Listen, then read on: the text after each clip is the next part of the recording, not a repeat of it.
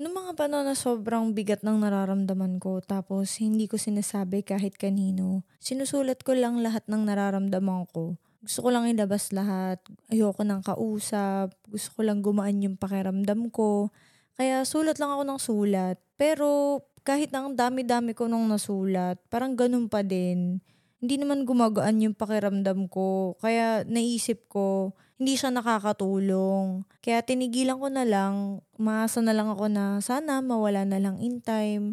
Tinitiis ko kasi alam ko, bigaan din naman yung pakiramdam ko. Tapos naalala ko isang gabi, nakita ko ni Archie na tulala. Siguro naawa na siya sa akin kasi nakikita niya ako palagi na hindi ako okay. Tapos out of nowhere, bigla niya lang sinabi sa akin na, Mahal, kahit walang naniniwala sa'yo, ako yung nag-iisang tao na magva-vouch para sa'yo.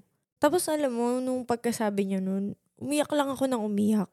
Tapos naisip ko, ala baka yun lang pala talaga yung kailangan ko na may naniniwala pa pala sa akin kahit ako mismo sa sarili ko, hindi na ako naniniwala. Parang nung time na yun, gusto kong yakapin yung sarili ko kasi bakit ako pa mismo yung hard sa sarili ko? Kaya nung gabi na yun, nagsulat ulit ako tapos humingi ako ng sorry sa sarili ko. Sabi ko, Sorry kasi sobrang naging unfair ako sa'yo. Sorry kasi hinayaan ko sila na tratuhin ka ng ganyan.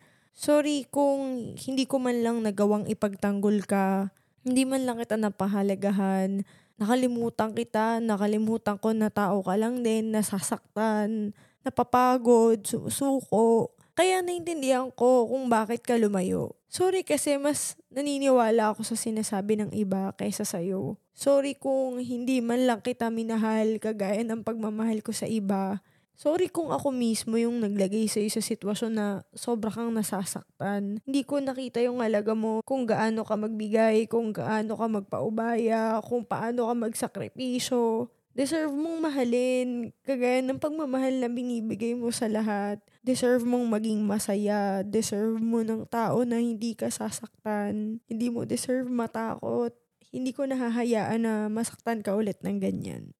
And That's why this comeback is so personal because I want this to be an apology to myself. Kasi hindi ko pala kailangan ng sorry ng iba. Ako pala mismo ang dapat humingi ng sorry sa sarili ko at matagal ko na pala dapat yun ginawa. I want this pain to turn into power. Hindi naman dahil kasi ibig sabihin na nasaktan ako, natalo na ako. Natuto akong mas tumapang, natuto akong mas lumaban, kasi napagod na ako na kaawaan yung sarili ko. Sarili ko naman, this time, ako naman.